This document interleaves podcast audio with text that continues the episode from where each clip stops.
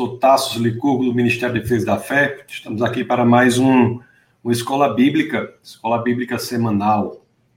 Sejam todos muito bem-vindos. Hoje é uma, um bate-papo especial sobre um tema importante, o um tema sobre a ira de Deus. É um tema relevante, um tema que tem muitas dúvidas, muitos questionamentos, um tema que demanda muitas, muitos, muitas dúvidas mesmo. E vamos enfrentar esse tema assim, viu? Para que nós entendamos é, como Deus é amor e, me, e, ao mesmo tempo, Deus se ira. Vamos entender esta questão aí, que é muito relevante, inclusive para a nossa caminhada cristã, para que nós não nos é, separemos, né, da, do amor por Deus. Assim, muitas, o mau entendimento dessa questão pode causar grandes problemas. Meus queridos, vamos começar nosso bate-papo de hoje, nossa aula sobre a ira de Deus. A ira de Deus.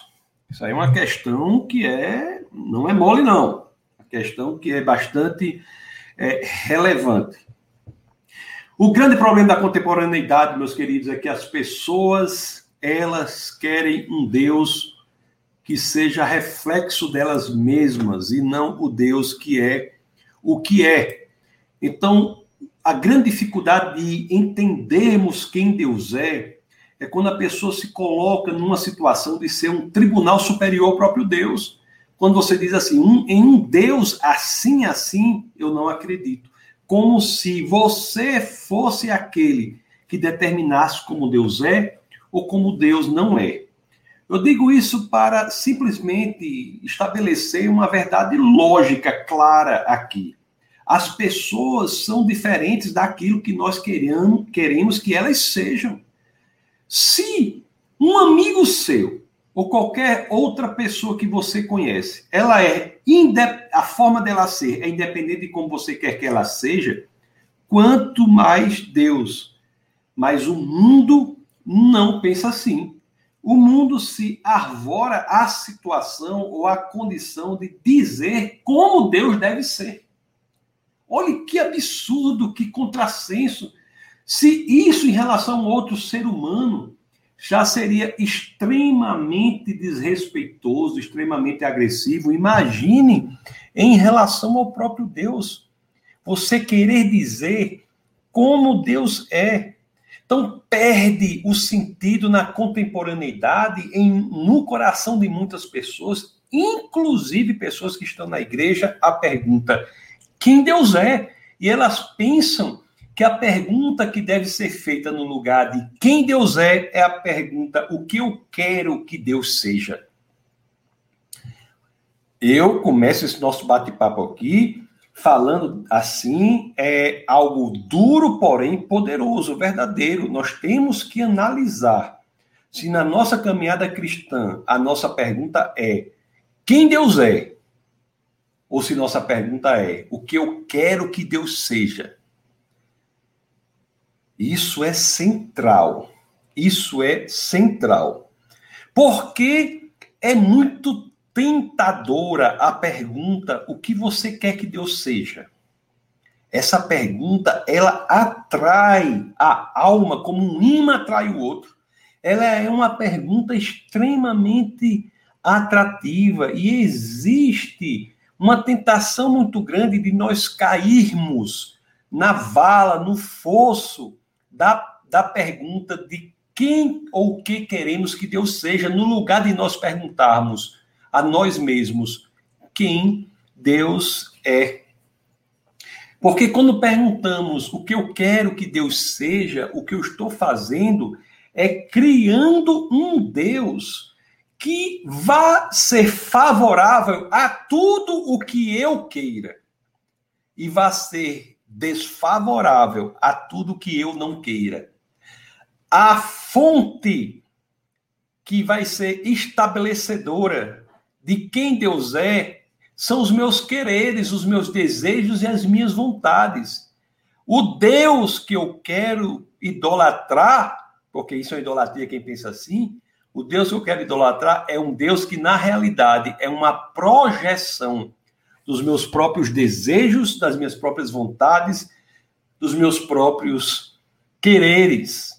É como alguém já disse, é como se Deus fosse uma grande tela de cinema, mas que houvesse nessa tela a projeção do seu próprio ego, do nosso próprio ego, da nossa própria vontade.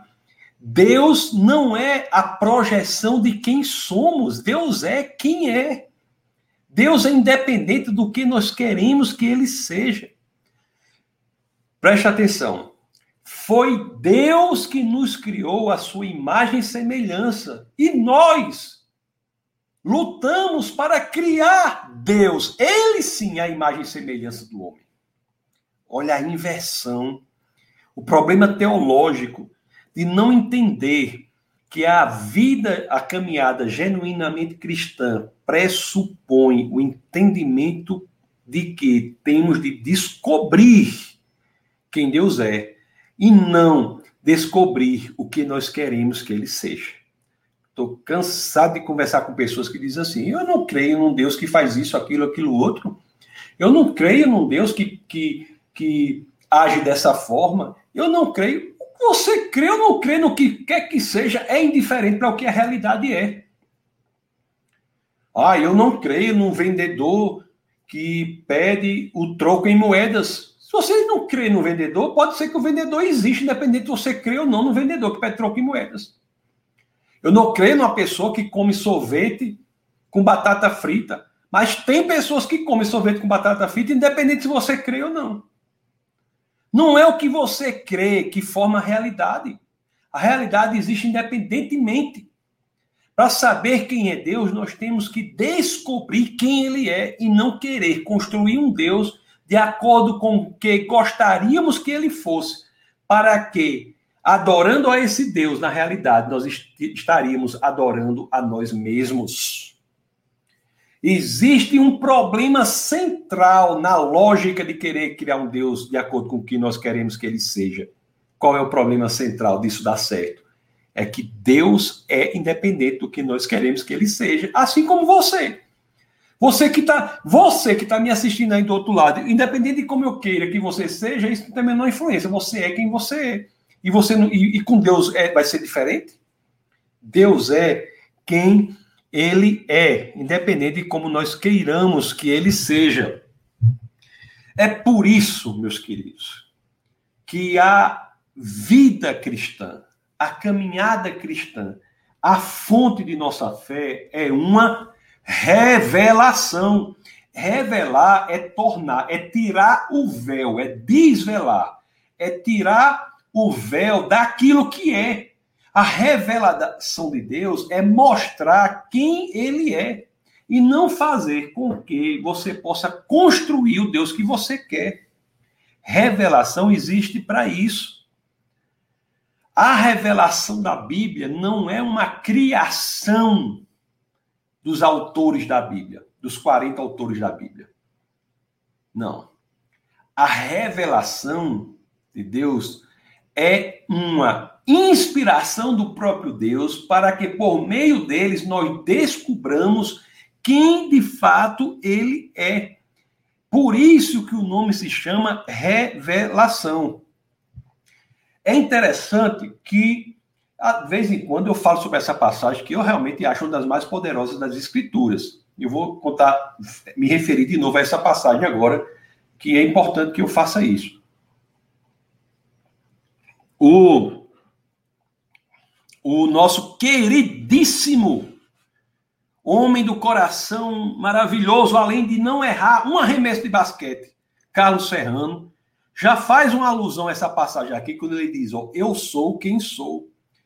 Carlos Serrano, ao fazer essa, esse comentário aqui, ele não está falando que ele, Carlos Serrano, não. Ele está falando de uma passagem das Escrituras, que está no livro de Êxodo, no capítulo três, no verso quatorze.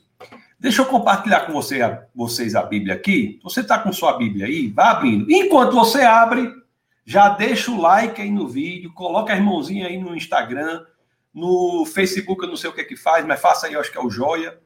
Faça aí. Mas se nós formos abrir Êxodo três, quatorze, nós vamos falar de uma situação interessante.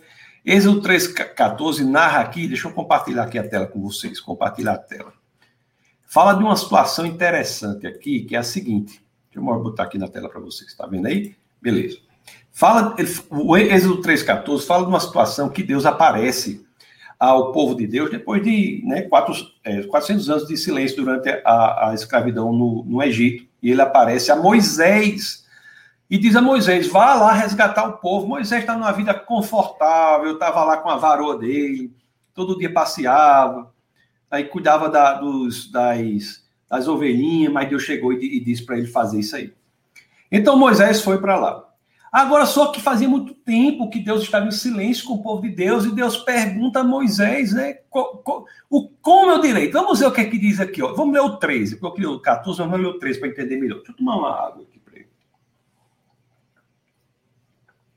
Olha o que o treze diz aqui. Moisés perguntou, quando eu chegar diante dos israelitas e lhe disser, o Deus dos seus antepassados me enviou a vocês, e eles me perguntarem qual é o nome dele, que lhes direi?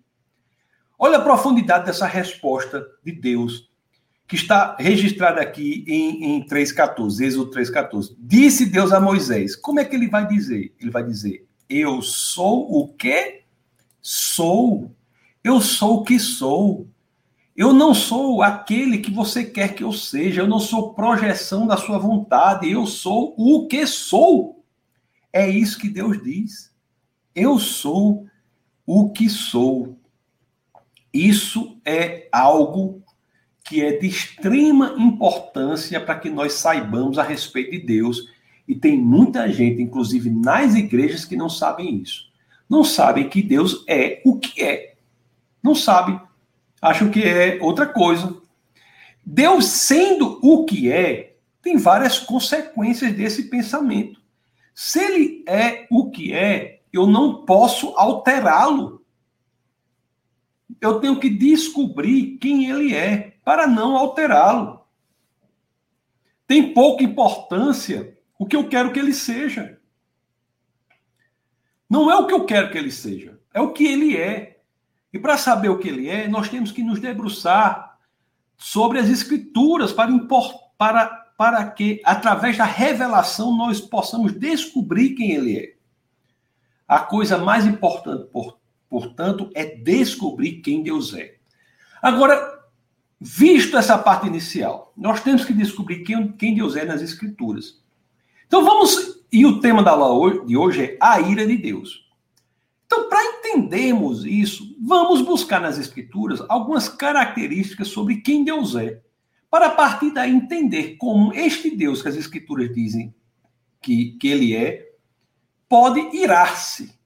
A partir daí nós poderemos e entenderemos como cons- conseguiremos conciliar o Deus que ira-se, se ira nas Escrituras. Então, é isso que nós vamos fazer agora. Existe uma passagem nas Escrituras, que eu, acho que na primeira, eu acho que é a primeira de João quatro, oito, e tem outras também. Eu acho que é quatro, oito e, e logo depois diz de novo. Deixa eu abrir aqui para você. Primeira epístola, primeira epístola de João, capítulo quatro, verso oito. Eu acho que lá no dezesseis ele repete. Diz aqui, ó. Diz aqui. Ah, deixa eu compartilhar com vocês. Olha o que diz aqui, uma, uma coisa sobre Deus. Quem não ama não conhece a Deus. Sabe por quê? Porque Deus é amor. Olha aí. Isso é uma revelação de Deus. As Escrituras nos dizem que Deus é amor. Não dizem as Escrituras que Deus apenas ama, é diferente. Não é? Não diz que Deus ama, diz que é da natureza de Deus ser amor.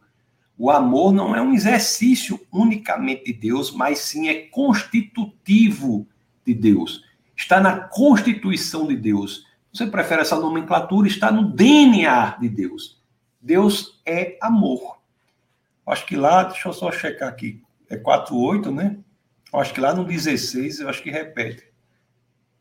Ah, confesso que o meu filho de Deus não peço nele. É, diz aqui, só curiosidade, dezesseis. Assim conhecemos o amor que Deus tem por nós e confiamos nesse amor. Deus é amor. Pronto, diz de novo aqui, exatamente. Diz de novo aqui, minha memória tava, não estava me traindo. Diz de novo aqui no, no dezesseis. Então, Deus é amor. Mas também nós sabemos nas Escrituras que Deus é santidade. Então nós temos que Deus é amor e Deus é santidade. A possibilidade de Deus irar-se está com uma decorrência, uma consequência dessas duas definições de Deus. Sabia? O fato de Deus ser amor e Deus ser santo, ele é amor e ele é santo. Por ser amor e santo é que Deus pode irar-se. E o tema da aula de hoje é a ira de Deus. Aí você deve estar perguntando aí, como? Mas como? Não estou entendendo, mas como? Como é que Deus ser amor e santo quer dizer que ele pode se irar? Como é que podemos explicar isso? Pelo seguinte. Porque o genuíno amor pressupõe que nós sejamos radicalmente contra tudo o que destrói o objeto do nosso amor. Pense no filho que você tem aí. Se você tem filho, você pode ter certeza. Se você ama genuinamente seus filhos, você automaticamente se opõe veementemente. Se opõe visceralmente. Se opõe nevralgicamente a tudo o que possa se opor ao objeto do seu amor. A santidade de Deus, Deus ser santo, é, portanto, uma dimensão do amor dele. Porque a santidade dele vai fazer com que ele se oponha àquilo que destrói o objeto do amor de Deus, que é o ser humano. E o que é que destrói o objeto do ser humano, do, o objeto do amor de Deus, que é o ser humano? O pecado. E a santidade quer dizer separação do pecado. Amar é se opor ao que destrói o objeto amado. E o que destrói o objeto amado é o pecado. E a santidade é exatamente separar-se ou separar, não se conciliar com aquilo que destrói a humanidade, que é o pecado. Neste sentido, fica claro que o amor encontra na santidade e, portanto, na oposição ao pecado, uma de suas principais manifestações. Eu não sei se vocês conseguiram entender. Se não conseguiram, botem aí nos comentários. Mas isso é muito importante. Vocês conseguiram entender? Coloque nos comentários para eu saber. Vocês conseguiram entender que não há como, não há como genuinamente nós amarmos alguém se não nos opusermos àquilo que destrói aquele que amamos? Não há como dizer que Deus genuinamente nos ama se não entendermos que ele tem uma radical oposição contra aquilo que nos destrói, que é o pecado.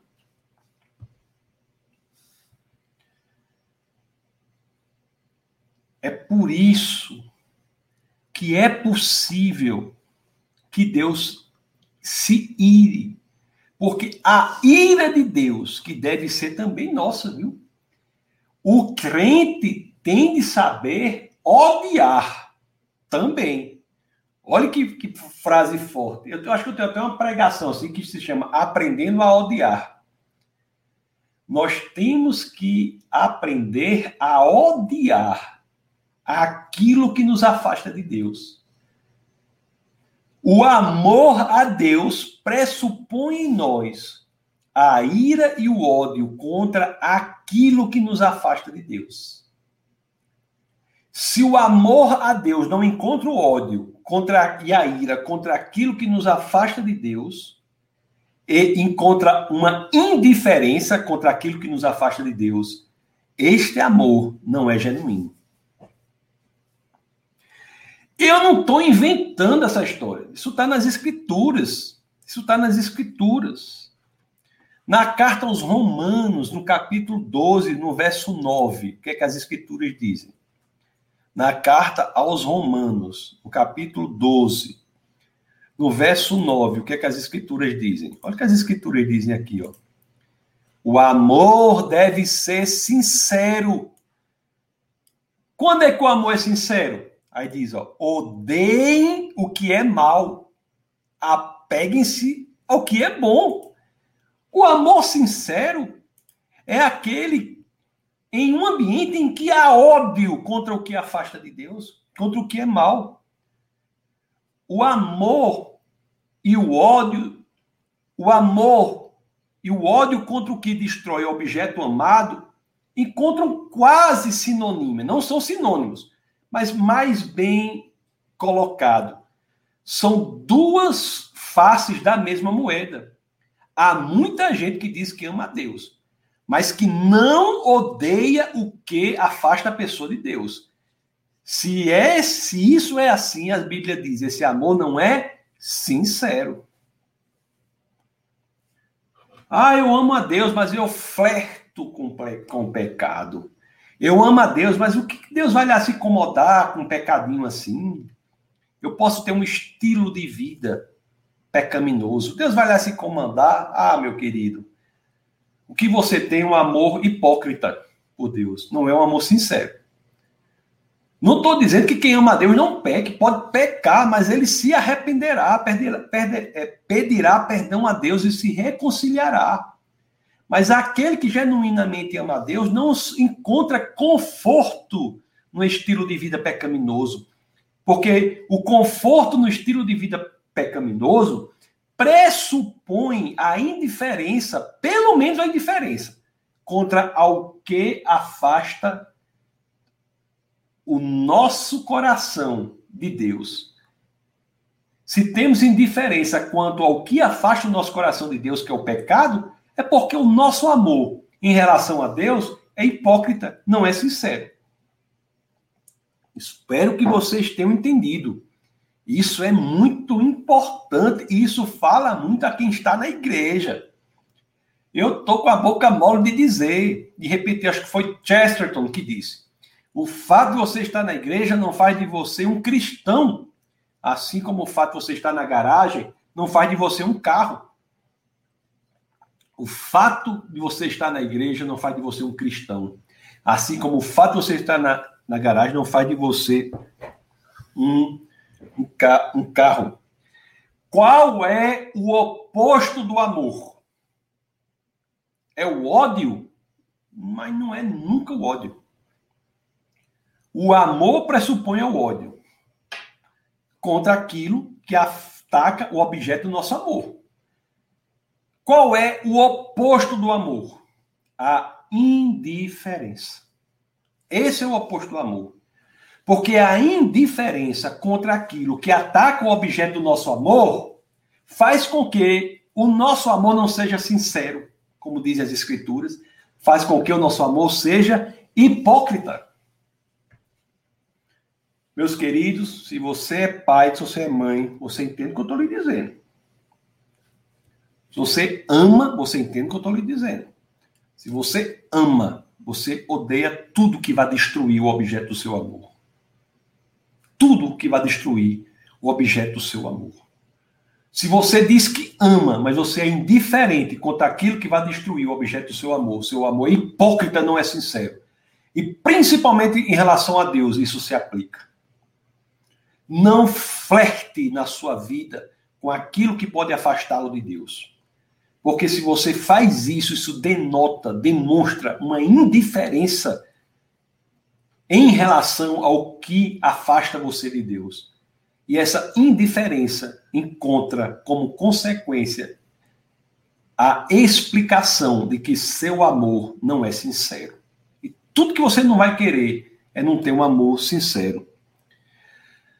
Se Deus nos ama genuinamente, é pressuposto lógico desse amor que ele se ire contra o que destrói a humanidade. é pressuposto lógico. Ele deve ser, ele deve se opor a tudo que destrói a humanidade, tudo o que nos destrói. Meus queridos, o fato, e aí nós vamos começar a entender agora o julgamento de Deus também, que é outra dificuldade que muita gente tem, o julgamento de Deus. Deus odeia, se ira contra o pecado, porque é o pecado que nos destrói e nós somos o objeto de amor de Deus. Isso aí é o arcabouço lógico, o pano de fundo filosófico, em que podemos entender a teologia da ira de Deus. Teologia da ira de Deus. Se Deus nos ama, é por isso que ele se opõe ao mal, é por isso que ele se opõe ao pecado, é por isso que ele se opõe ao que nos destrói. Deus, ele não é indiferente ao pecado, colocando de outra forma, exatamente porque ele nos ama. Não é porque Deus nos ama que ele deixa a pessoa, ele não está nem aí para a pessoa quando peca, não.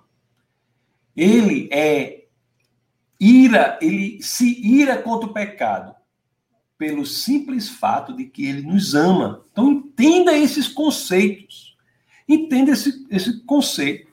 Agora, é claro, essa lógica que eu estou conversando com vocês aqui, quando ela se aplica a Deus, Deus tem outras características que nós não temos. Que nós não temos. Quais são as características que, nós não, que, que ele tem que nós não, não temos? Não existe nada que ele não saiba, ele é onisciente. Ele está presente em todos os lugares, é onipresente. Ele é onipotente. Ele, não, ele para fazer uma coisa, ele não precisa de permissão de ninguém. São características de Deus, que são diferentes da nossa. Deus, ele pode fazer tudo, né? O que não for contrário à sua natureza, o que não for ilógico. Ilógico. E isso, porque a lógica é também decorrente da natureza de Deus. Então, isso nos dá um entendimento ainda mais profundo sobre a natureza de Deus. Isso nos dá mais profundo. Porque por Deus nos amar tão poderosamente, ao ponto de odiar aquilo que nos destrói, e por ele ser tudo isso que eu falei, isso nos dá uma esperança. A esperança de que não há nada de tão grave que eu tenha feito. Não há uma situação de destruição tão grande em que eu esteja. Não há um pecado tão grande que eu tenha cometido que me coloque fora do escopo da ação redentória de Deus. Porque Deus não só ama a humanidade, e ama a humanidade não como um gênero, mas especificamente ele ama a mim e ama você que está me ouvindo. Como ele odeia aquilo que nos afasta de Deus, que nos destrói, que é o pecado. Mas também, eu disse, ele tem outras características, ele é onipotente, então quer dizer que o braço dele vai alcançar você, se assim você quiser, independentemente do pecado que você tenha feito. É muito comum, meus amados irmãos, nós ouvirmos da boca de pessoas coisas do tipo: Deus não me perdoa, Deus fez isso, Deus faz aquilo.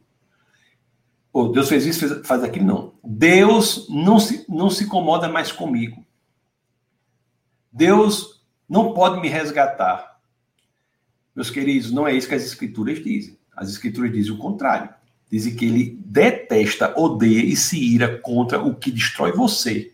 E se você se voltar a ele, ele é poderoso o suficiente para resgatar você da situação em que você está.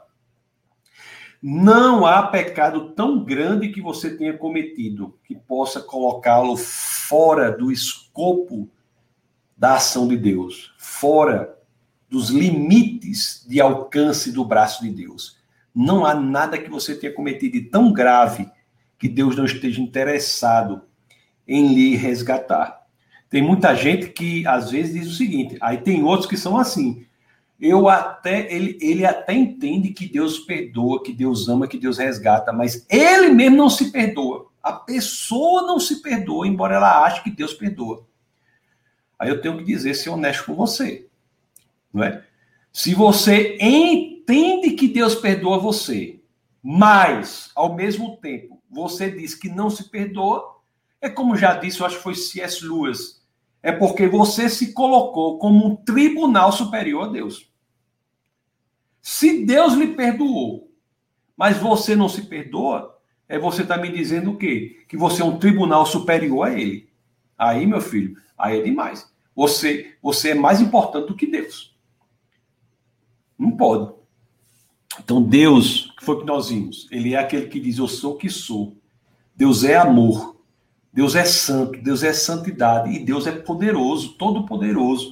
Então não há situação em que você esteja que Deus não possa resgatar você, meus queridos. Coloque isso em seu coração, viu?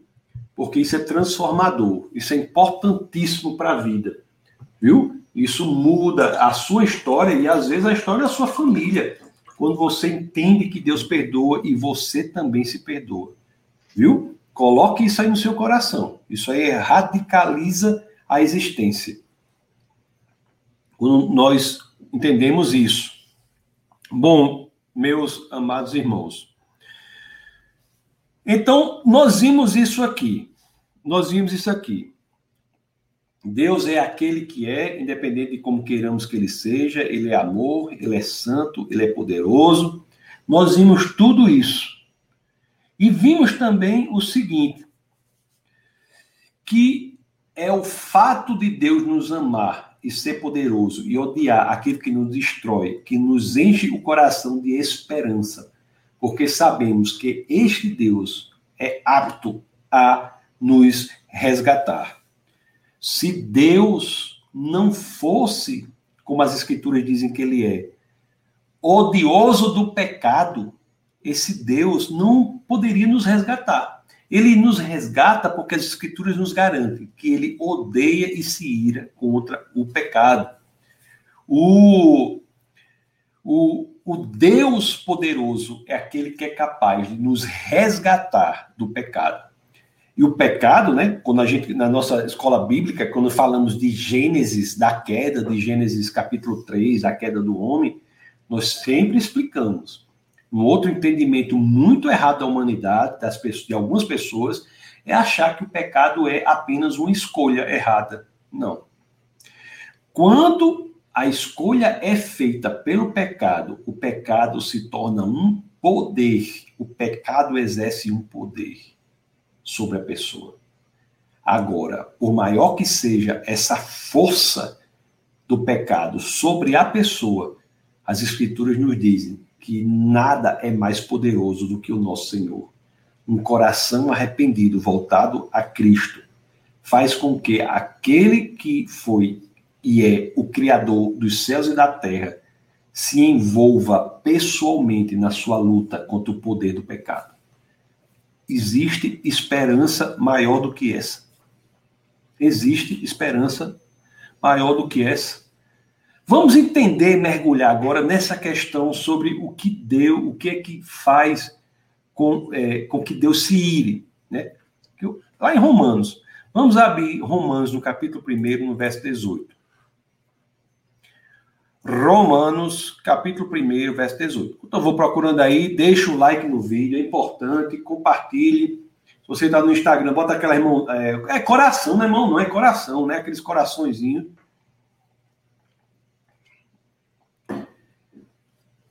Romanos um, dezoito, as Escrituras dizem assim, vamos, vamos estudar um pouco a ira de Deus, né? Não é o tema, a gente está tá se aprofundando, vamos estudar a ira de Deus. Olha o que é que diz aqui Romanos um, dezoito.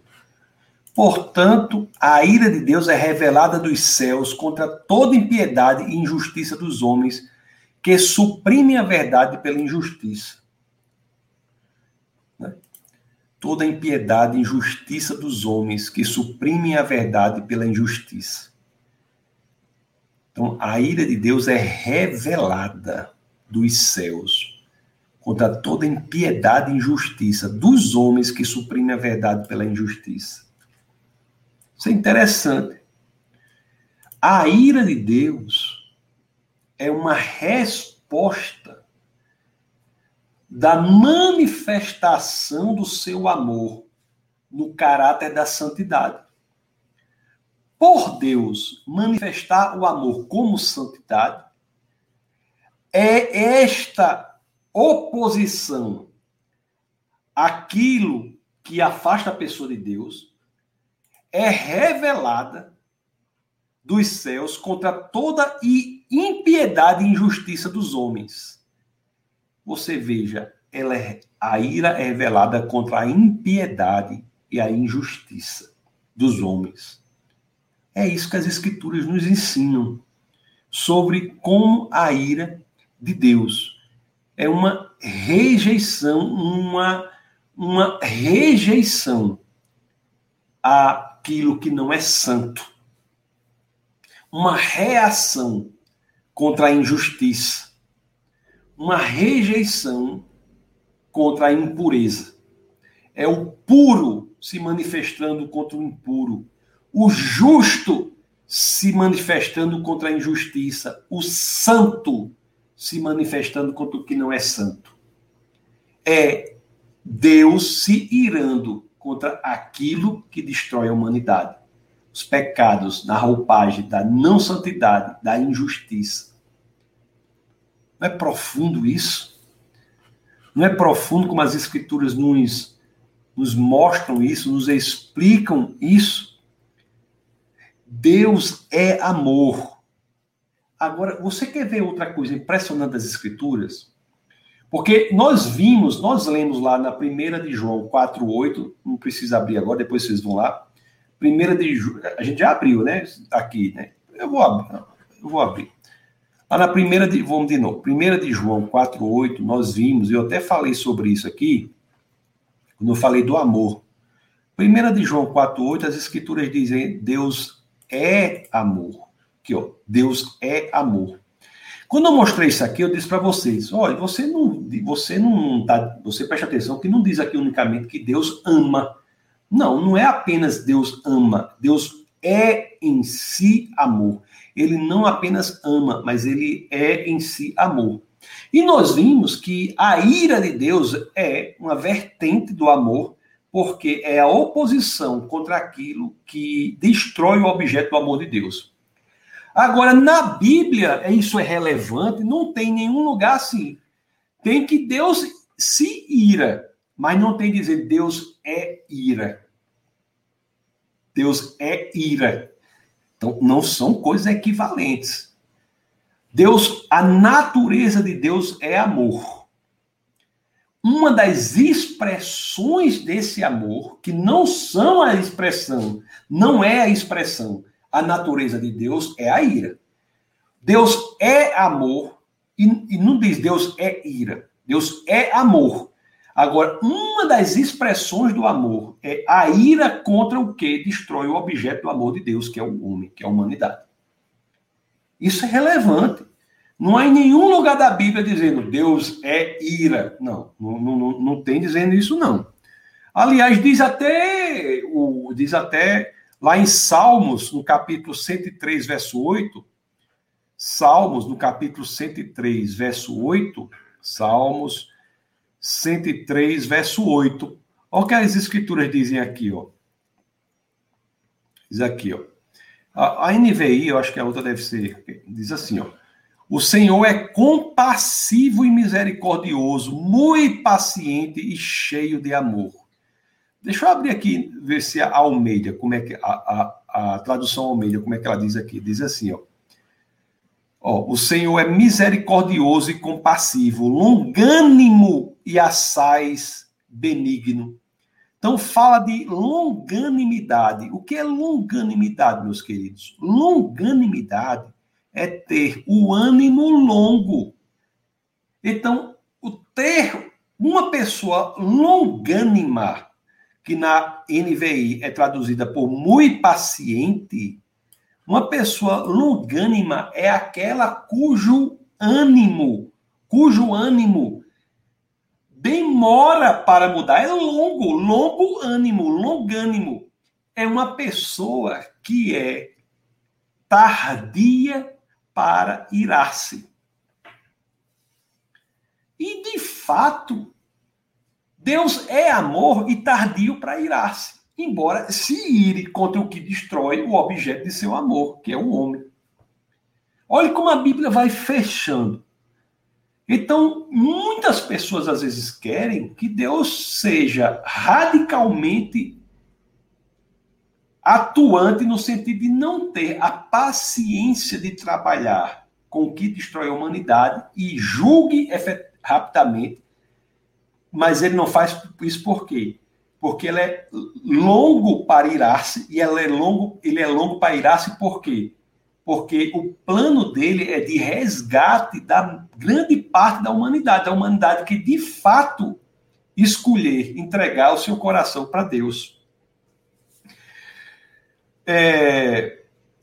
Então, a ira de Deus não é... Não é o amor é diferente, porque a ira de Deus não é constitutiva do caráter de Deus. O amor é. O amor é constitutivo do caráter de Deus. Mas a ira não. A ira é uma expressão desse amor.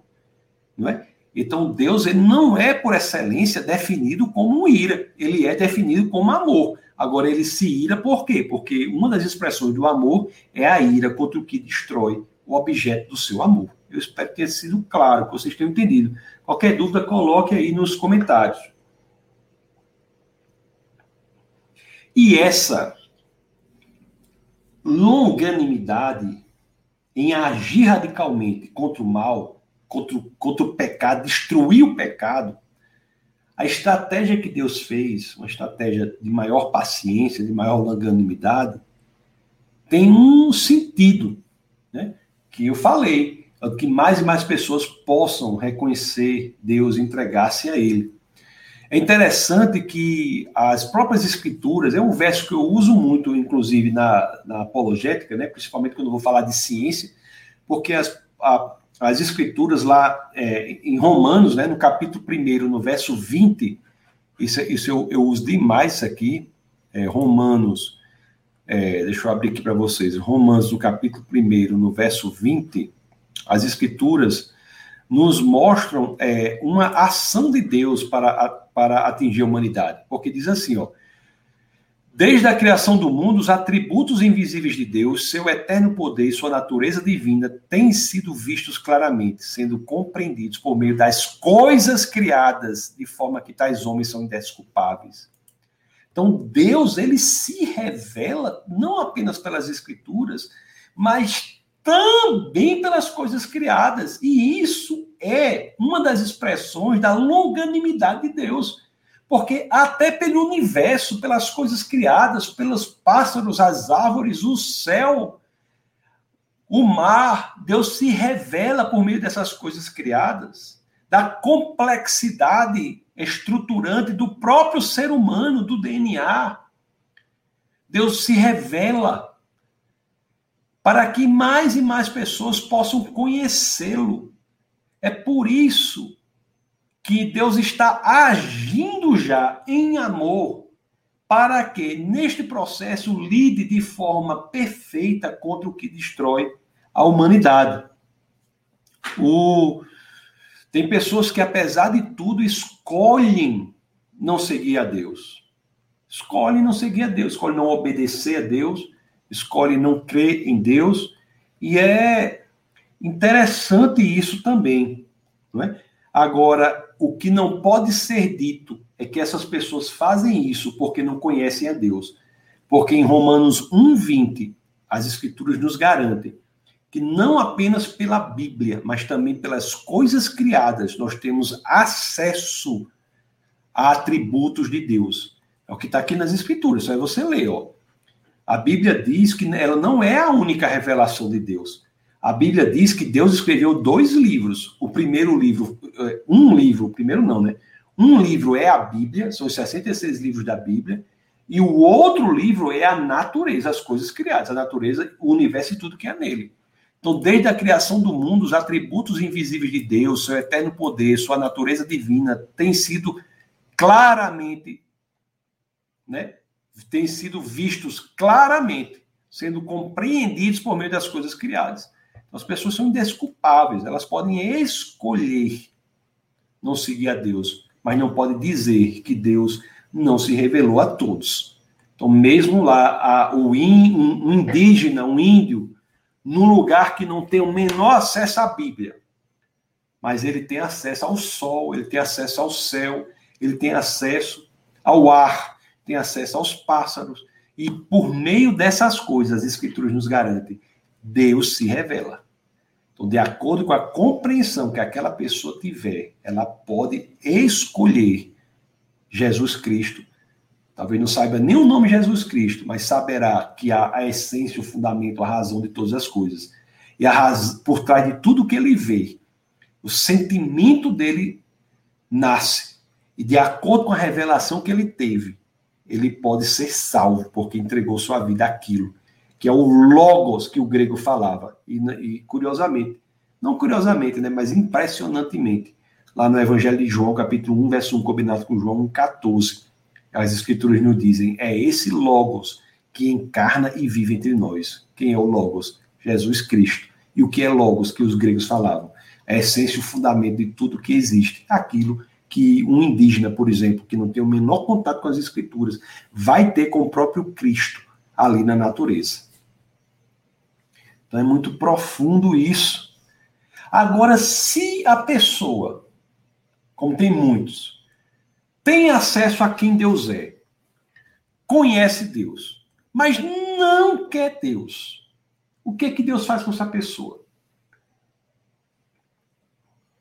Como é que a ira de Deus se manifesta contra aquele que não quer Deus?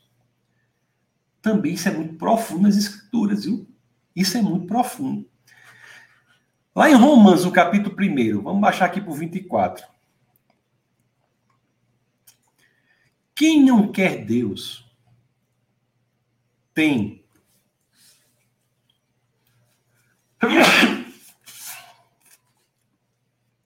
Quem não quer Deus tem a si mesmo entregue à sua própria vontade. É interessante isso, porque a expressão de Deus para quem não quer a ele é dizer, siga o seu caminho. Se você quer colocar a si próprio no lugar que pertence a Deus, o que Deus diz, de acordo com as Escrituras, é, fica à vontade. Fica à vontade. Olha o que diz aqui, Romanos um, vinte e quatro. Por isso...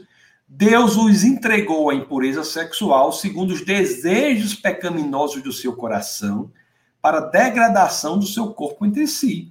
Se a pessoa não quer Deus, o que, que Deus faz? Fique suce- suce- sujeitado aos desejos pecaminosos do seu coração, se é isso que você quer. O vinte e seis diz assim, ó, por causa disso, Deus os entregou às paixões vergonhosas, até suas mulheres trocaram suas relações sexuais naturais por outras, contrárias à natureza. Se é isso que a pessoa quer, qual é a orientação de Deus? Deixe que a pessoa siga. Olha o que o vinte e oito diz aqui. Além do mais, visto que desprezaram o conhecimento de Deus, ele os entregou a uma disposição mental reprovável, para praticar o que não deviam. Se a pessoa não quer obedecer a Deus, se a pessoa não quer acreditar em Deus, se a pessoa não quer que Deus seja Deus, a consequência disso que Deus faz é a respeitar. Mas está disponível para resgatar a pessoa. Deixa eu tomar água aqui. Eu acho que eu tenho falado muito alto. Acho que eu me empolguei.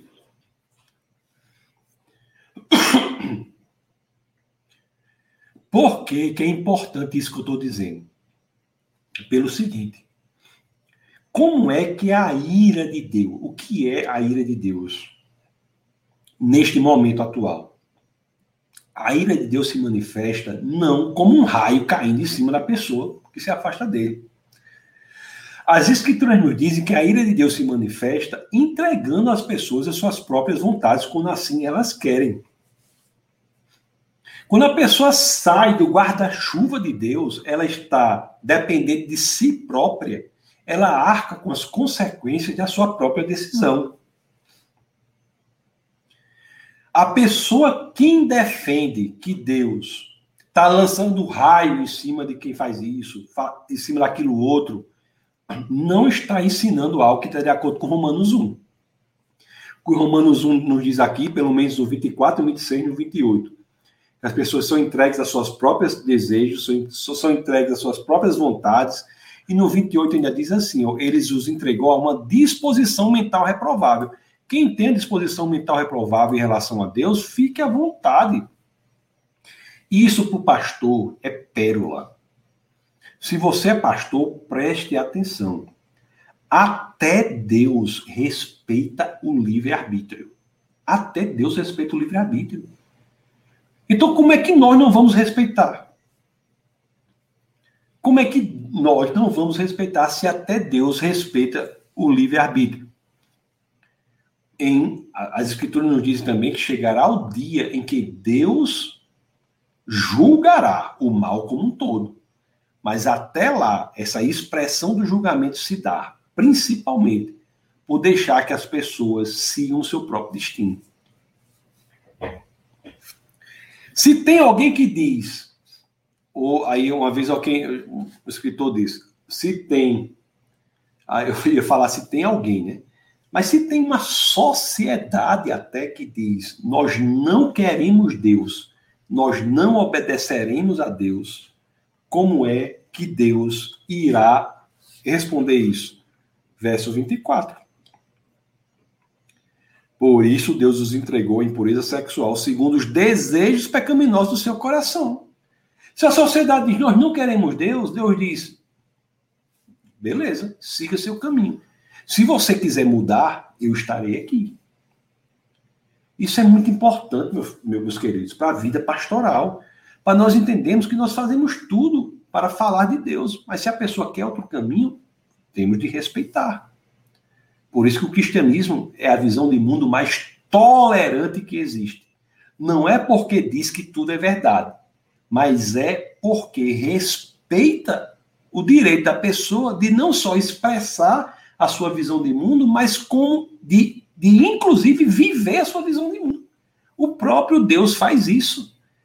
Se você tem dúvida, depois aqui você abra de novo ali em Romanos e vá ler. Romanos um, vinte e quatro, um, vinte e seis, um, vinte e oito. É Deus entregando às pessoas as suas próprias querências, os seus próprios quereres, desejos, vontades.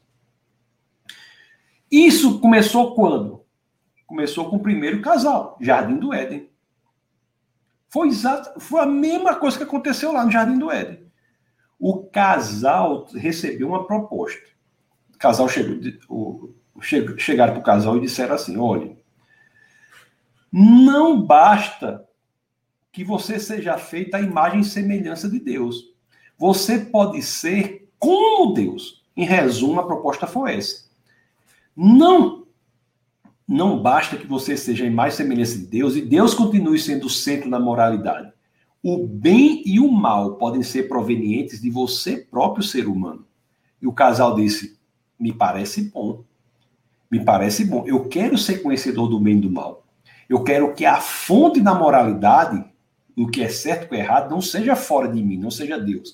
Eu não vou buscar o que é certo e o que é errado em Deus. Eu vou buscar o que é certo e o que é errado em mim. Em mim mesmo. E isso foi o que o primeiro casal fez. E é essa a proposta que é feita até hoje para os jovens. Muitos jovens caem nisso. O que é que se escuta hoje? Se você deseja, se você quer, vá adiante e faça o que é bom. Não é isso que se diz? Se você deseja, vá adiante e faça o que é bom. O que é, o que é isso? Em outras palavras, você é a fonte da sua própria moralidade. Foi a mesma proposta feita ao jardim, no, o casal lá no Jardim do Éden. E a mesma proposta feita a tantos hoje. E é algo que destrói tanto a humanidade hoje, principalmente os jovens. Pois é, meus queridos. Então, se a pessoa sem Deus diz, eu não quero Deus, ou a pessoa diz, eu não vou obedecer a Deus, o que é que Deus faz? Siga a sua própria escolha. E se você é pastor, você, eu não estou dizendo para você abandonar suas ovelhas, não. Eu estou dizendo para você estar sempre disponível para elas, para você estar sempre ao alcance delas, com o braço estendido para elas, para você ir atrás delas, mas no momento em que ela diz, eu não quero, eu quero outro caminho, você tem que dizer, tudo bem, eu respeito e estou aqui. Até Deus faz isso. Muitos pastores estão sendo, e eu vou falar agora para os pastores rapidamente, não ia nem falar, mas vou falar. Muitos pastores do Brasil e do mundo estão sendo destruídos internamente, em processos gravíssimos de depressão, muitos dos quais se suicidando porque não entendem que devem respeitar o livre-arbítrio das pessoas, que até Deus respeita o livre-arbítrio, se sentem responsáveis pela destruição de algumas pessoas quando elas se envolvem no mandamento de si próprios, como elas se envolvem em uma trajetória em que elas são donas, elas entendem que são donas de si. E Deus diz, vá adiante. E o pastor diz, não, não pode, não foi culpa minha, foi culpa minha. Nem sempre é, meus queridos. Entenda que as pessoas têm livre-arbítrio. Até o filho da pessoa tem livre-arbítrio. A gente faz tudo pelo filho. A gente vai onde for pelo filho. A gente faz tudo por eles. Mas, em última instância, não existe neto de Deus. Todos têm que se fazer filhos de Deus. A relação com Deus é pessoal, sem intermediário. Não existe neto de Deus. Todos são filhos de Deus. Então, isso é muito importante. Não é? O...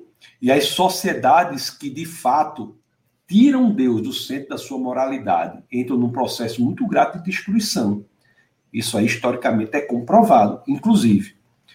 O... Deixa eu passar agora para um outro ponto, que a, a, a hora está correndo, mas deixa eu abrir aqui em Romanos. Deixa eu entrar no capítulo dois. Deixa eu ler do quatro ao cinco. Romanos dois, quatro a cinco. Romanos dois, quatro a cinco. Então, questões teológicas eu acho que são relevantes para o nosso dia a dia. Vamos ver o... que essa ira de Deus é revelada em parte. Mas eu tenho que dizer, chegará o dia em dia da justiça de Deus, em que o mal será julgado.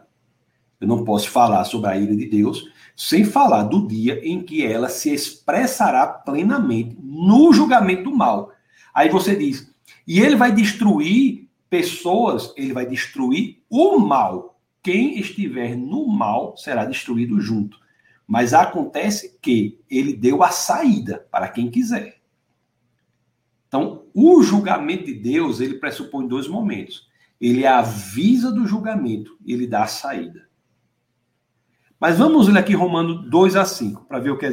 Romanos dois, vamos ler o verso quatro e cinco. Vamos ver o que as escrituras dizem. Romanos dois, quatro e cinco. As escrituras dizem assim. Ou será que você despreza as riquezas da sua bondade, tolerância e paciência, não reconhecendo que a bondade de Deus o leva ao arrependimento. Contudo, por causa da sua teimosia e do seu coração obstinado, você está acumulando ira contra si mesmo e para o dia da ira de Deus, quando se revelará o seu justo julgamento. Meus queridos, você se lembra que a gente começou o nosso bate-papo aqui, falando que Deus não é aquilo que a gente acha que ele é, mas Deus é aquilo que é revelado na revelação dele. Então, pronto. Então, aqui é um momento que nós vamos aprender quem é Deus. Nós estamos aprendendo aqui que haverá um dia que é chamado, né, o dia do justo julgamento, né, em que, o, olha, o dia da ira de Deus, quando se revelará o seu justo julgamento. Existirá um dia em que essa ira, que é parcialmente revelada agora, se revelará plenamente, que é o dia da ira de Deus, quando se revelar, revelará o seu justo é, julgamento. Existe isso. E o apóstolo Paulo nos diz aqui nesse, nessa carta que nós lemos, é o que o texto diz, o apóstolo Paulo diz o seguinte, que as pessoas, ou, de novo, veja bem o que as pessoas estão fazendo quando estão se entregando aos seus próprios desejos, vontades, quereres, e não entendendo que é Deus que deve estar no centro. O que é que, o que, é que as escrituras dizem? Diz assim, ó. Você que despreza as riquezas da sua bondade, tolerância e paciência, não reconhecendo que a bondade de Deus o leva ao arrependimento, contudo, por causa da sua teimosia, do seu coração obstinado, o que é que a pessoa, quando recusa a mão de Deus, está fazendo nesse momento da vida? Ele está, olha o que as escrituras dizem, está acumulando ira contra si mesmo. O que é acumular ira contra si mesmo? Que o apóstolo Paulo nos ensina aqui na carta aos Romanos, que nós vemos aqui no meio do verso cinco do capítulo dois dessa epístola. O que é isso? Não é? É dizendo o seguinte, que Deus, ele chegará o dia, o dia da ira de Deus, em que o mal será julgado por completo. Mas agora ele não está tratando o mal como, ele, como o mal deveria ser tratado. Ele está esperando esse momento em que sua ira contra o mal será expressa de forma plena. Até lá, os que se afastam de Deus estão acumulando ira contra si mesmo. E essa ira será revelada no dia da ira de Deus. Deus, se lembra que a gente leu lá em Salmos, ele é longânimo. Isso que Paulo está dizendo aqui na carta aos Romanos é o que diz lá em Salmos quando diz que ele é longânimo. Uma palavra só, Deus é longânimo, é explicado aqui por Paulo na carta aos Romanos, dizendo exatamente isso. A ira de Deus é lenta para se revelar plenamente. Por quê? Porque Deus está pacientemente esperando para que mais e mais pessoas possam entregar o seu coração a ele e estarem salvas de quê? Do dia da ira de Deus, da, do julgamento de Deus do mal. Quando a gente, eu falo aqui para... Sempre que nos acompanha, tem pessoas que são cristãs e pessoas que não são cristãs. Tem, tem, tem gente de todo tipo, tem espião, tem tudo que nos acompanha. Então, preste atenção. Quando a pessoa diz, você, quando você fala, você está falando da ira de Deus e, e fala para o crente assim, o crente é salvo. É salvo de quê? A salvação é a salvação do dia da ira de Deus. A salvação é a salvação do julgamento de Deus. Desse julgamento dos, do mal, dos pecados. Ser salvo é isso. Ser salvo é isso. E por que que ele é lento para chegar esse dia? Porque ele quer que mais e mais pessoas encontrem nele a salvação desse processo, desse julgamento. Tem uma passagem que eu não sei com quem é, um, um, um, um livro, que a pessoa chega, eu acho que Deus deveria julgar agora o mal. Aí a pessoa respondeu, então, eu não, porque senão talvez ele começasse por mim e por você. Então, a longanimidade de Deus é isso. Entendeu? Também é uma expressão do seu amor pela humanidade. Talvez o tema seja teologicamente mais complexo da aula de hoje, mas eu quero saber nos comentários se você está entendendo. Coloque aí no Instagram, no YouTube, se você está entendendo isso. O, o, se você está entendendo essa expressão na carta aos Romanos aqui, tá bom? É, agora, meus queridos, não se enganem. Vocês que estão achando que Deus deve agir logo, entenda que ele é paciente. E ele é paciente para que mais e mais pessoas sejam atendidas. E a razão de que eu estar fazendo essa live aqui hoje, nesse horário de terça-feira, de ter passado o dia todo trabalhando, resolvendo problema, coisa, não sei o que, sabe qual é? É porque nós somos chamados para, re, para expressarmos a palavra de Deus na esperança de que alguma pessoa nessa live seja atingida e entregue sua vida a Jesus e não esteja entre aqueles que serão destruídos quando Deus expressar a sua total hostilidade, a sua total ira contra o que destrói o objeto do seu amor. O dia da ira de Deus é o dia em que haverá plenamente a expressão da hostilidade de Deus contra aquilo que destrói a humanidade, que é o objeto do amor dele. Então, o sentido de estarmos aqui, se você não está ainda salvo disso, saiba que é possível você estar. Saiba que é possível você estar. Porque quem não estiver, sofrerá esse peso desse julgamento. Por que a pessoa sofrerá? Porque a pessoa estará no pecado. E, é o, pe... e o pecado será destruído. É, eu vou ter... Você, é, a pessoa diz, rapaz, a Bíblia às vezes é dura, né? É, meu filho, a Bíblia é dura. A Bíblia é dura, né? É, né? Não é outra coisa. É, a Bíblia é a realidade. E não é como você acha que deve ser. É como é. Não é como você acha que deve ser. É como é. Agora, você quer ver uma coisa? Eu vou abrir aqui em Apocalipse. Eu tenho que falar. Também, a Bíblia também tem que... Nós temos que pregar todo o conselho das Escrituras. Não posso... Tem, e o Defesa da Fé, a gente diz, né, que nós possamos sempre pregar as Escrituras por completo. Então, é, são dez e vinte, mas eu vou pedir só mais um minutinho para eu terminar essa parte que é muito importante para que nós entendamos geral. Então, Apocalipse seis, dezesseis... Olha o que as Escrituras nos dizem aqui, ó. Preste atenção. O que acontecerá com aqueles que estiverem no pecado no dia da ira de Deus? Sou eu que estou dizendo que vai ser assim? Eu estou dizendo porque eu vou ler o que está nas Escrituras. Não é, não sou eu que quero que seja assim. É o que está nas Escrituras. Não é? A gente começou o nosso bate-papo, repito, entendendo que, para saber quem é Deus e quem não é Deus, a gente vai para a Bíblia e não fica achando que é que é, eu creio num Deus que faz isso, faz aquilo, faz aquilo. Não. É o que está na Bíblia. Olha o que é que diz aqui em Apocalipse seis, dezesseis, a visão que o apóstolo João teve do futuro. Olha, olha só o que a Escritura diz, ó. Eles gritavam às montanhas e às rochas: caiam sobre nós e escondam-nos da face daquele que está sentado no trono e da ira do Cordeiro. Pois chegou o grande dia da ira deles, e quem poderá suportar?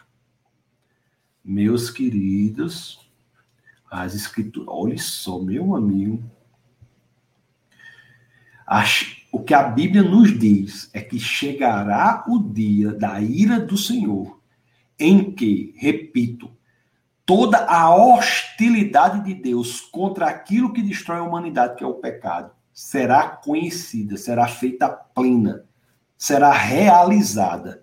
E neste dia, os que estiverem no pecado estarão numa situação tão grave que essas pessoas clamarão para que rochas caiam sobre elas, que elas não aguentarão. Caiam sobre nós e escondam-nos da face daquele que está sentado no trono. Escondam-nos da ira do Cordeiro. Está entendendo aí como é o negócio? Mas não tem que pregar. Eu tenho que pregar. Amados irmãos, sim, as Escrituras nos garantem: Deus destruirá aquilo que nos destrói. Se você está apressado com isso, não tenha nem dúvida que ele fará isso. Você já entendeu que ele fará isso, já entendeu também por que, que ele não está fazendo agora, que tá, a paciência dele, a longanimidade dele, entendeu que ele irá fazer isso. Não é? E, é claro, se ele vai destruir o pecado, aqueles que estiverem no pecado serão juntamente destruídos. Qual é a única esperança que nós temos? Logicamente, qual é a única esperança que nós temos? Peço licença que está passando um pouco tempo, mas eu não, não posso parar agora. Qual é a única esperança que nós temos? Qual é? Hein? Para que nós não sejamos destruídos junto com, juntos com o pecado. A única esperança que nós temos é que haja uma situação em que o pecado seja separado de nós, para que quando o pecado for destruído, nós não sejamos destruídos junto com ele. Deus não vai, a ira de Deus não é destruir o pecado? E quem estiver no pecado não vai ser destruído? Então, como é que eu posso estar salvo desse julgamento? Logicamente, através de um método em que o pecado seja separado e a destruição do pecado não destrua a pessoa. Como foi que Deus resolveu isso? Romanos três, vinte e cinco. Vamos abrir Romanos três, vinte e cinco. Romanos três, vinte e cinco. Olha o que as Escrituras nos dizem. Que coisa impressionante. Que coisa belíssima. Romanos três, vinte e cinco. Qual é a estratégia utilizada por Deus para destruir o pecado sem destruir a pessoa? Como é, quando é que isso pode ocorrer? Qual é a estratégia feita por Deus para que alguns que queiram não estejam entre aqueles que são vistos pelo apóstolo João em Apocalipse seis, dezesseis? Qual é a estratégia? Vemos aqui em Romanos três, vinte e cinco. Vamos ler Romanos três, vinte e cinco. Olha o que as escrituras, escrituras nos dizem. Deus, olha só o que Deus fez. A estratégia se chama assim, ó, cruz, cruz. Jesus na cruz. Olha o que as Escrituras nos dizem. Deus o ofereceu como sacrifício para propiciação. Sacrifício para propiciação. Propiciação quer dizer o quê? Aquele em quem a ira será lançada. Deus o ofereceu como sacrifício para propiciação. Não é? Ou, ou, em outras palavras, como sacrifício que desviava a sua ira, removendo o pecado. Mediante a fé pelo seu sangue, demonstrando a sua justiça, em sua tolerância, havia deixado impunes os pecados anteriormente cometidos. Meus queridos, há uma saída para essa lógica de destruição do pecado sem que a pessoa seja destruída. Quando Deus envia-se a si próprio para receber como sacrifício os, os pecados que estavam sobre a humanidade. Aí você vai dizer, rapaz... Se a pessoa, Deus enviou alguém que não tinha nem pecado para receber os pecados da humanidade... Ô Deus ruim, você pode dizer assim. Sabe por que Deus não é ruim? Porque não enviou ninguém, não, para isso não. Ele enviou a si próprio. Jesus é Deus. Ele enviou-se a si próprio para que pudesse separar o pecado da humanidade, para que no dia da ira em que a sua hostilidade contra aquilo que destrói o objeto do seu amor, que é o pecado que destrói o homem, a humanidade, que é o objeto do amor, para que neste dia, dia da ira, a separação fizesse com que, na destruição do pecado, o homem não fosse atingido. Olha a importância da cruz. Não existe cristianismo sem cruz. Aí você tem que perguntar, mas seria mesmo necessário? Sabe que a gente pergunta assim, mas espera aí, é mesmo necessário isso? Será que é mesmo necessário fazer isso? Meu amigo, aí tem gente que diz, é pecado perguntar se, é necess... se teria sido necessário fazer isso? Meus queridos, não é pecado questionar a Deus não, né? Já falei para você que o homem que mais questionava a Deus era Davi, aquele que as escrituras dizem, é segundo o coração de Deus. Será que é necessário fazer isso? É interessante que essa pergunta é feita, sabe por quem? Será que é realmente necessário fazer isso? Tanta gente se pergunta, será que é realmente necessário o próprio Deus vir em Cristo, aquele que não tem pecado, e morrer pelos pecados da humanidade, para que nós fôssemos separados do pecado e na, no dia da ira não fôssemos destruídos, será que é necessário mesmo? Nós temos aqui uma pessoa que faz uma pergunta semelhante. Sabe quem é essa pessoa? Está lá em Mateus, no capítulo vinte e seis, no verso trinta e nove. Sabe? Olhe o que, em outras palavras, Jesus de Nazaré fala aqui. Olha o que ele diz. Diz assim, ó. Indo um pouco mais adiante, prostou-se com o rosto em terra e orou. Meu Pai, se for possível, afasta de mim este cálice. Se, será necessário, mas ele, diante disso, olhe como ele se posiciona depois. Contudo, não seja como eu quero, mas sim como tu queres. Poderosas são as escrituras, meus amados. Poderosas são as escrituras, meus amados. E assim foi feito, né? Foi feito. E o que é feito está descrito também na carta aos Romanos, que nós estamos estudando, né? Algumas partes dela. A primeira carta que estudamos em Paulo. Romanos oito, trinta e dois. Romanos oito, trinta e dois, olha o que as escrituras dizem. Ó. A, aquele que não poupou seu próprio filho, mas o entregou por todos nós, como não nos dará juntamente com ele de graça todas as coisas?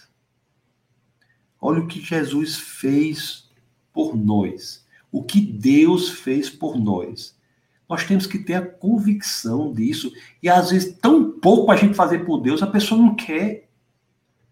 Imagina a eternidade que foi conquistada por nós. E, às vezes, tão pouco para a gente fazer por Deus, a, gente, a, pessoa, a pessoa fica colocando, priorizando a própria vida, o próprio conforto. Olha só. Aí é interessante que diz aqui, ó, Deus não poupou o seu próprio filho, mas o entregou por nós. O entregou por nós. O entregou, né? Jesus, ele, ele foi ali, né? Ele, Deus entregou Jesus. Houve uma separação naquele momento da cruz ali, do, do pagamento de todos os pecados, uma separação profunda. E é por isso que nessa entrega que é, que é narrada aqui, que nós entendemos aquela passagem É, da perspectiva de, do Cristo, está em Mateus vinte e sete, quarenta e seis, uma passagem muito bela também, que às vezes muitas pessoas não entendem. Está lá em Mateus vinte e sete, quarenta e seis. Então, na entrega de Jesus por nós, aí é o que acontece ali, ó. Por volta das três horas da tarde, Jesus bradou em alta voz, Eloi, Eloi, lama sabachthani, que significa, meu Deus, meu Deus, porque me abandonaste. Houve a entrega por nós. Deus paga o próprio, com sua própria vida, com a sua entrega, ele paga o que deveria ser pago por nós. Isso é belíssimo, meus queridos amados. Jesus de Nazaré foi aquele que, já disse aqui, né? E todos sabemos, não teve pecado. Ele teve uma vida perfeita. Vida perfeita.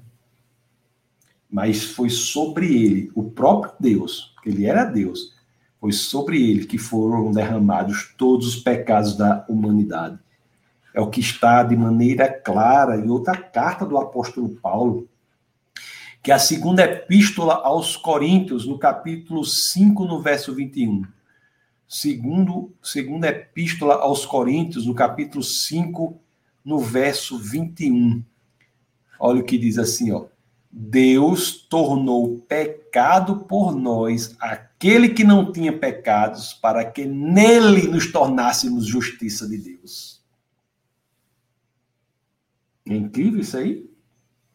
Hein? Em outras palavras, Deus tornou-se pecado por nós, aquele que não tinha pecados. O que é isso? Deus conseguiu solucionar o problema. Deus conseguiu separar o pecado da humanidade. Quando diz Deus tornou-se pecado por nós, aquele que não tinha pecados, ele está dizendo assim, eu pego os pecados da humanidade e separo da humanidade. e coloco sobre aquele que não tinha pecados, porque se aquele tivesse pecado, eu não estava separando os pecados da humanidade. Coloco sobre aquele que não tinha pecado. E quando ele fez isso, ele possibilitou que a destruição do pecado no dia da ira de Deus não atingisse a humanidade. E, portanto, na separação do pecado, em Cristo se tornar pecado por nós, nós nos tornamos justiça de Deus. Aí alguém já disse assim, Deus separa o que aqui? Olha a profundidade disso. Deus separa o que aqui? Deus separa o pecado que ele tanto detesta das pessoas que ele tanto ama. E como é que ele faz isso? Colocando esses pecados sobre Jesus de Nazaré. Foi injusto com Jesus? Não. Por que não? Porque Jesus é Deus. Se Jesus fosse outra pessoa que não fosse Deus, seria um dos exemplos mais perversos de injustiça da, humani- da história da, da, da humanidade. Por que, que não é injusto com Jesus? Porque ele é o próprio Deus. Ele, Deus, se entrega a nós para responder pelos nossos próprios pecados. Não é profundo isso? Jesus, ele vai, alguém já disse, ele vai ao ponto mais baixo que você pode imaginar, para que, indo ali, possa levantar todos que assim queiram ser, serem levantados. O exemplo do ladrão na cruz é um exemplo belíssimo, né? Já falei tantas vezes aquele ladrão, o que ele tem a oferecer a Jesus. É um exemplo belíssimo. Amados irmãos, essa aula de hoje passou muito aí do tempo, mas eu, não, eu queria fazer um apanhado geral. Mas o que eu quero lhe dizer é que você quiser, você basta pedir a Deus que salve você. Basta pedir a Deus que salve você do dia da ira de Deus, do julgamento de Deus. Você pode pedir a ele que faça isso. Por que pedir a ele? Porque nem eu, nem eu sou pastor, né? Mas eu não tenho o poder de separar o pecado da humanidade, não. Só Deus tem esse poder. Eu não posso lhe oferecer salvação, não, meu querido. O que eu posso é pregar a palavra da salvação para que você busque naquele que pode lhe oferecer, que é Jesus. Eu não tenho poder nenhum de fazer a coisa dessa. O que eu posso é fazer, apontar, para que você receba dele, Jesus, aquilo que ele conquistou para a humanidade. E como é que você, e como é que você faz isso? É complicado? Eu acho que é muito simples. Não precisa ser em grego, aramaico, hebraico, latim, não precisa ser nada, não. Precisa ser com português falado igual que a gente fala lá em nós. O ladrão na cruz é um exemplo de oração de salvação. Senhor, lembre-se de mim quando estiver no paraíso. Pronto. Basta dizer assim. Senhor, lembre de mim quando estiver no paraíso. Se você falar isso de coração, Deus está apto a resgatar você, a separá-lo do pecado e salvá-lo do dia do julgamento. E como consequência disso, você passará, conforme nós vimos aqui, a ter uma vida em que você crescerá não apenas em amor por Deus, mas crescerá em ódio pelo que o separa de Deus. Se o seu amor é sincero, nós já vimos aqui na aula de hoje, você também odeia aquilo que o separa de Deus. Romanos cinco, nove, né? Só para já estou terminando, assim, depois vou ler os comentários de quem for continuar. Mas Romanos cinco, nove, as escrituras dizem assim. Romanos cinco, nove, as escrituras dizem assim. O, o, olhe claramente o que é salvação, porque tem muita gente que é salva e não sabe o que é salvação. Mas olhe claramente aqui o que é a salvação que nós temos aqui. Romanos cinco, nove, diz assim as escrituras. Dizem assim as escrituras. Como agora fomos justificados por seu sangue, muito mais ainda, por meio dele, seremos salvos de quê? Da ira de Deus. Salvos da ira de Deus. Romanos oito, um diz o quê? Romanos oito, um diz o quê? Diz assim, ó. Portanto, agora já não há condenação para os que estão em Cristo Jesus. Aleluia! Glória a Deus pelo que Cristo fez por nós. Glória a Deus. Preste atenção, eu não estou falando aqui da sua vida daqui a um mês, dois meses. Eu estou falando aqui da sua vida que pode começar a mudar de agora com projeções para toda a eternidade. Eternidade. Preste atenção no que eu estou falando. Estou falando de... Eu estou falando de negócio que você... Ah, você faça isso, você vai... Estou falando isso. Eu estou falando da eternidade. Nós somos chamados para proclamar a palavra da esperança, que nos livrará do dia em que Deus apresentará a hostilidade dele contra o que destrói a humanidade, que é o pecado. E se você não quiser, quiser estar no pecado, porque será destruído junto com o pecado, você pode estar em Cristo, porque nele o preço foi pago e você estará a salvo desse dia do julgamento. Amados irmãos, é muita coisa, né, que ainda teríamos para falar. Mas eu vou encerrar, vou ler aqui as, as, as comentários no YouTube, que na próxima aula, na próxima terça-feira, nós iremos falar um pouco mais porque, sobre o porquê foi necessário que Jesus tivesse morrido na cruz. Falar um pouco mais sobre isso. Mas, por agora, eu quero propor que se você não tenha, não entregou sua vida a Jesus, considere fazê-lo. Se você não quer uma orientação pessoal, mandar uma mensagem para o WhatsApp, ou coisa, não precisa. Hoje à noite, você na sua cama, abra o seu coração ao Senhor e diga: Senhor, eu quero ser salvo. Eu quero que o Senhor seja Senhor da minha vida. Eu quero uma nova vida. Eu quero a eternidade ao seu lado. Se você disser isso de coração, meus queridos, eu lhe garanto que Jesus salvará você do dia do julgamento, do julgamento do pecado. Então eu proponho isso. E se você já é salvo, já é crente, a minha proposição é que nós cresçamos em amor ainda por Deus. Cresçamos em amor por Deus. Ele tem o, porque ele tem o poder, meus queridos, para, nos, para destruir o pecado e o mal para sempre. Cresçamos. Amém?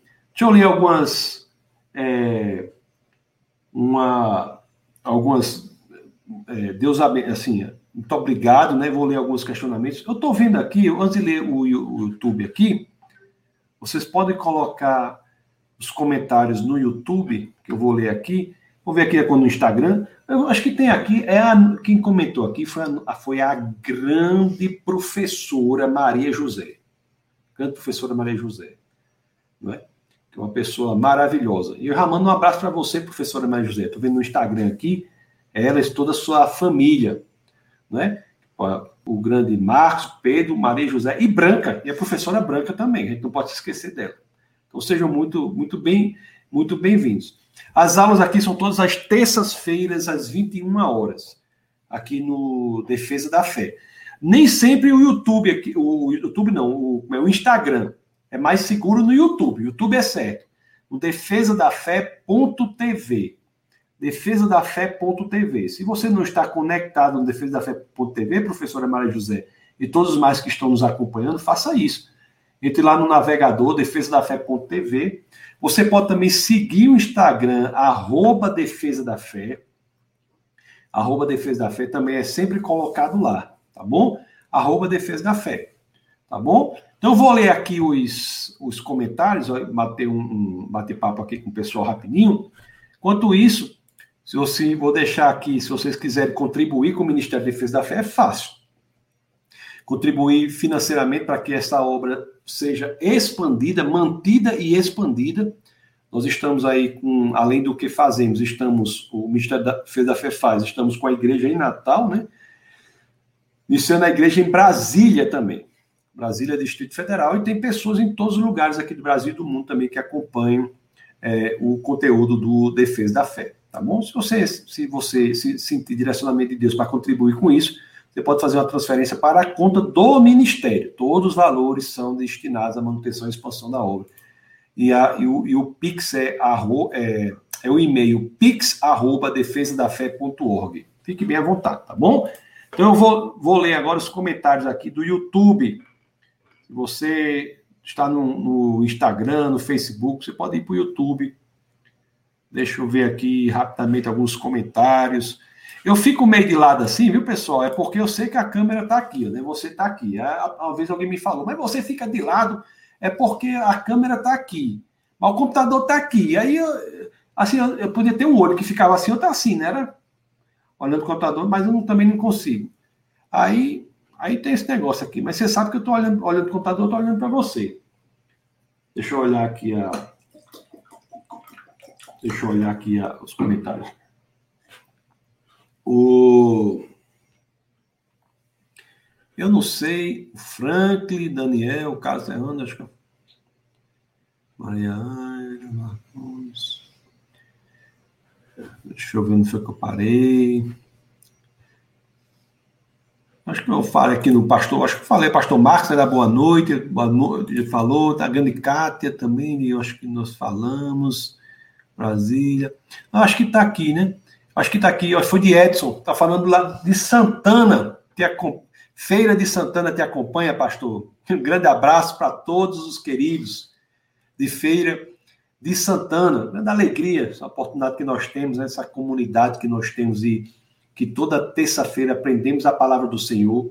Às quintas-feiras nós temos o nosso webcast, é proibido não pensar. Aliás, nessa quinta-feira agora...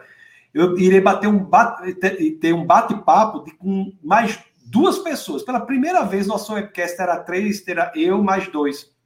Nós iremos bater um, um papo sobre C S. Lewis, é, sobre o tema o mito cristianismo, o mito que se tornou fato. Se você gosta da obra de C S. Lewis, assista quinta-feira, às vinte e uma horas. Se você não conhece, assista.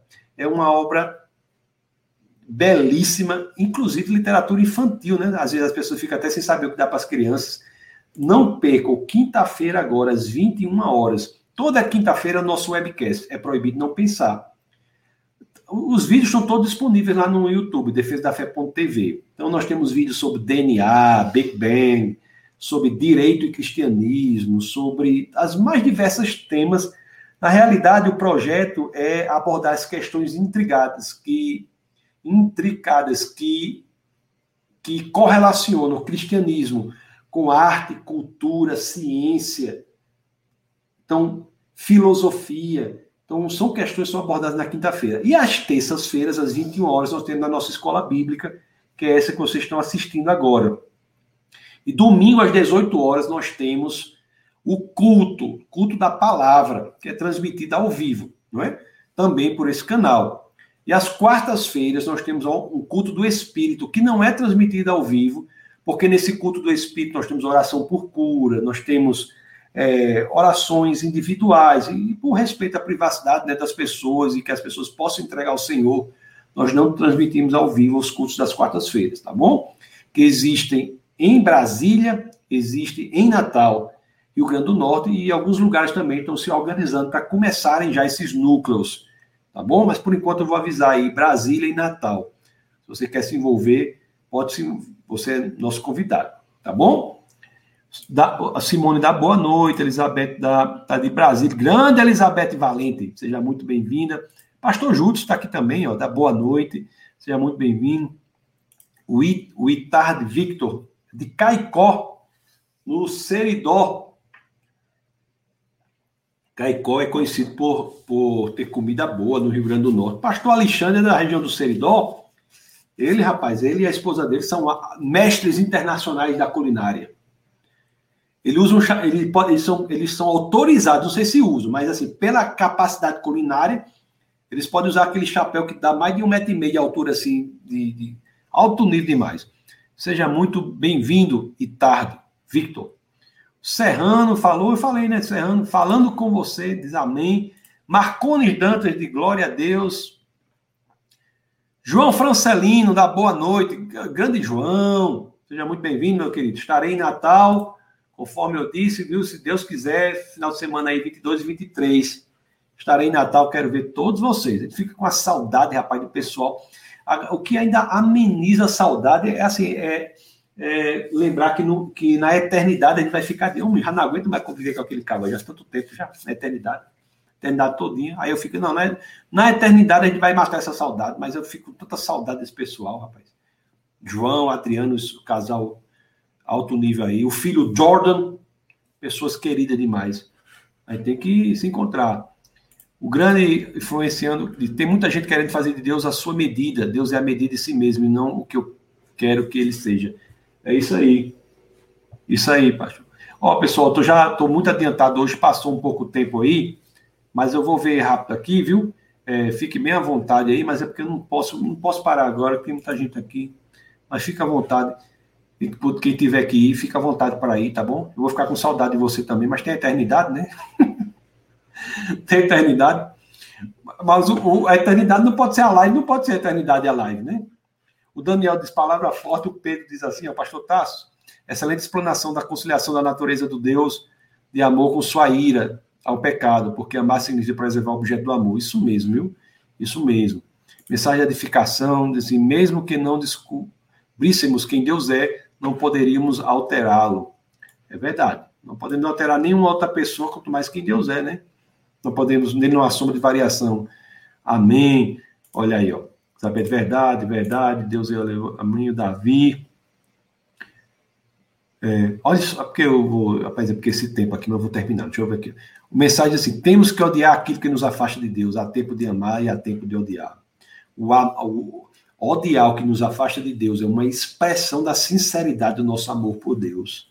Se há amor por Deus que não se reflete no ódio pelo que nos afasta de Deus, esse amor não é sincero. Esse que a gente viu na aula de hoje também, né?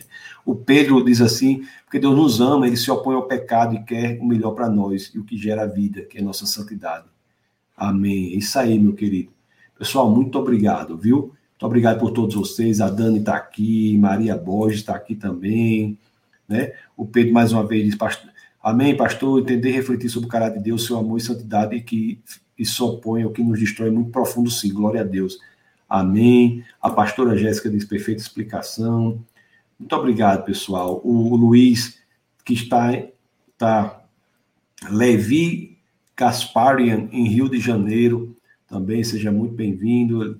Tá? Pastor Marques, vamos dar os likes, é, pessoal? Bota os likes aí, se você ainda não deu. Tá bom? Aí, pastor, o filósofo Pondé disse que a expressão eu sou o que sou significa a plenitude de Deus, dele ser a, a, o único incausado, que é tão sublime e transcendente que não cabe na linguagem humana. Bom, pode ser também, né? Eu sou o que sou, é que eu não sou, eu sou, eu sou o que sou é o que diz, eu não sou aquilo que você quer que eu seja. É, é, é, deixa, deixa eu só explicar assim rapidamente. Isso é dito quando ele aparece. Deus aparece em uma sarça ardente. Ele aparece num fogo que Moisés fica impressionado, porque o fogo não consome o fogo, não consome o, o arbusto. O fogo não consome o arbusto. E, e é porque esse fogo é autossuficiente. Ele não necessita de combustível para sua existência. Então, eu sou o que sou, é isso. Eu sou independente do que você quer que eu seja. Quem ele é não depende de algo fora dele. Entendeu? Por isso que ele aparece numa, numa, numa, num arbusto flamejante, numa sarça ardente.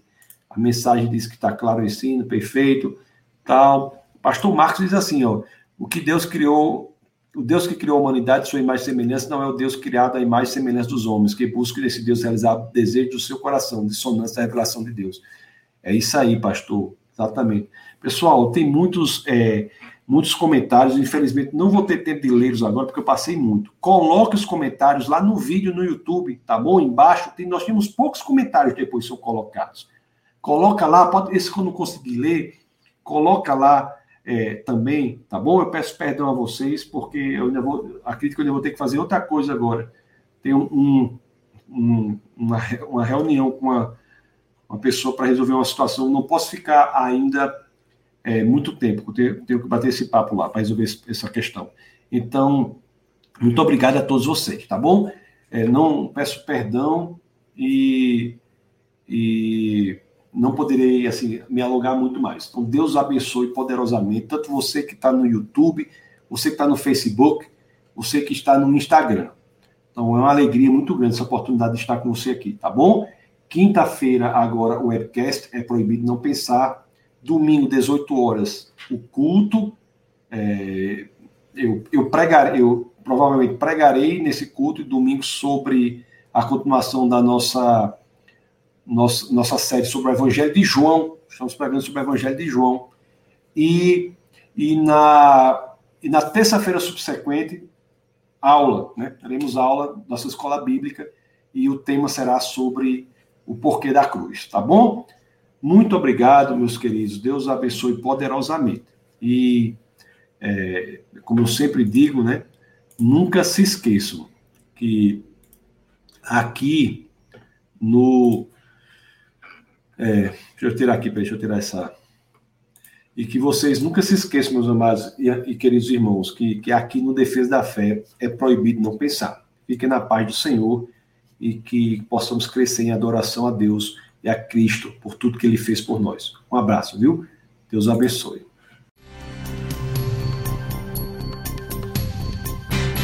Essa foi uma produção do Ministério Internacional Defesa da Fé, um ministério comprometido em amar as pessoas, abraçar a verdade e glorificar a Deus.